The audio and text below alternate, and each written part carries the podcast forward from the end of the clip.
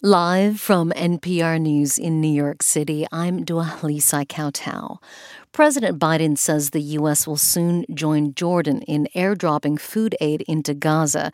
He says he's also looking at the possibility of a marine corridor for aid, as NPR's Michelle Kelemen reports a day after what he called a tragic and alarming event when more than 100 Palestinians were killed after a crowd swarmed aid trucks in northern Gaza, President Biden is promising to do more. We're going to insist that Israel facilitate more trucks and more routes to get more and more people the, the help they need. No excuses because the truth is, aid flowing to Gaza is nowhere nearly enough. Biden says there needs to be hundreds of trucks a day, not just a few, adding that innocent lives are on the line in Gaza.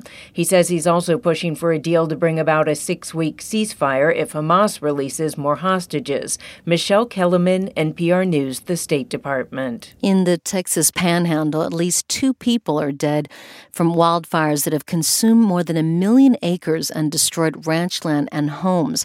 Rachel Osier Lindley with the Texas Newsroom reports the blaze is now one of the largest wildfires in U.S. history. Residents of the small towns in the fire's path are assessing the damage and banding together to help their neighbors.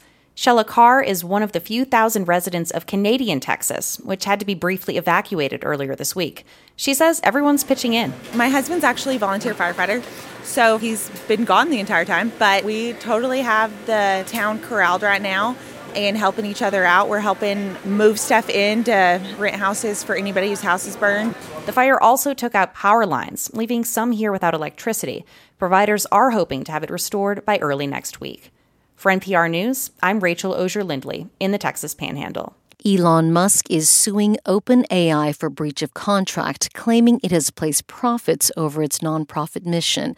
NPR's Bobby Allyn reports Musk was a co founder of the ChatGPT maker, but later had a falling out with the company. Elon Musk was one of the founders and early financial backers of OpenAI. It was established in 2015 as a nonprofit research lab with a mission to develop artificial intelligence in an ethical way and outside the pressures of the for profit world of Silicon Valley.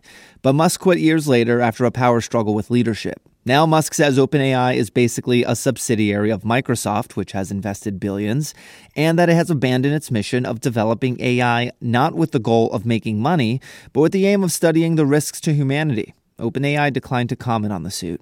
Musk is joined by a chorus of AI researchers who have criticized OpenAI from straying from its founding principles to profit on ChatGPT and other services. Bobby Allyn, NPR News. And this is NPR News.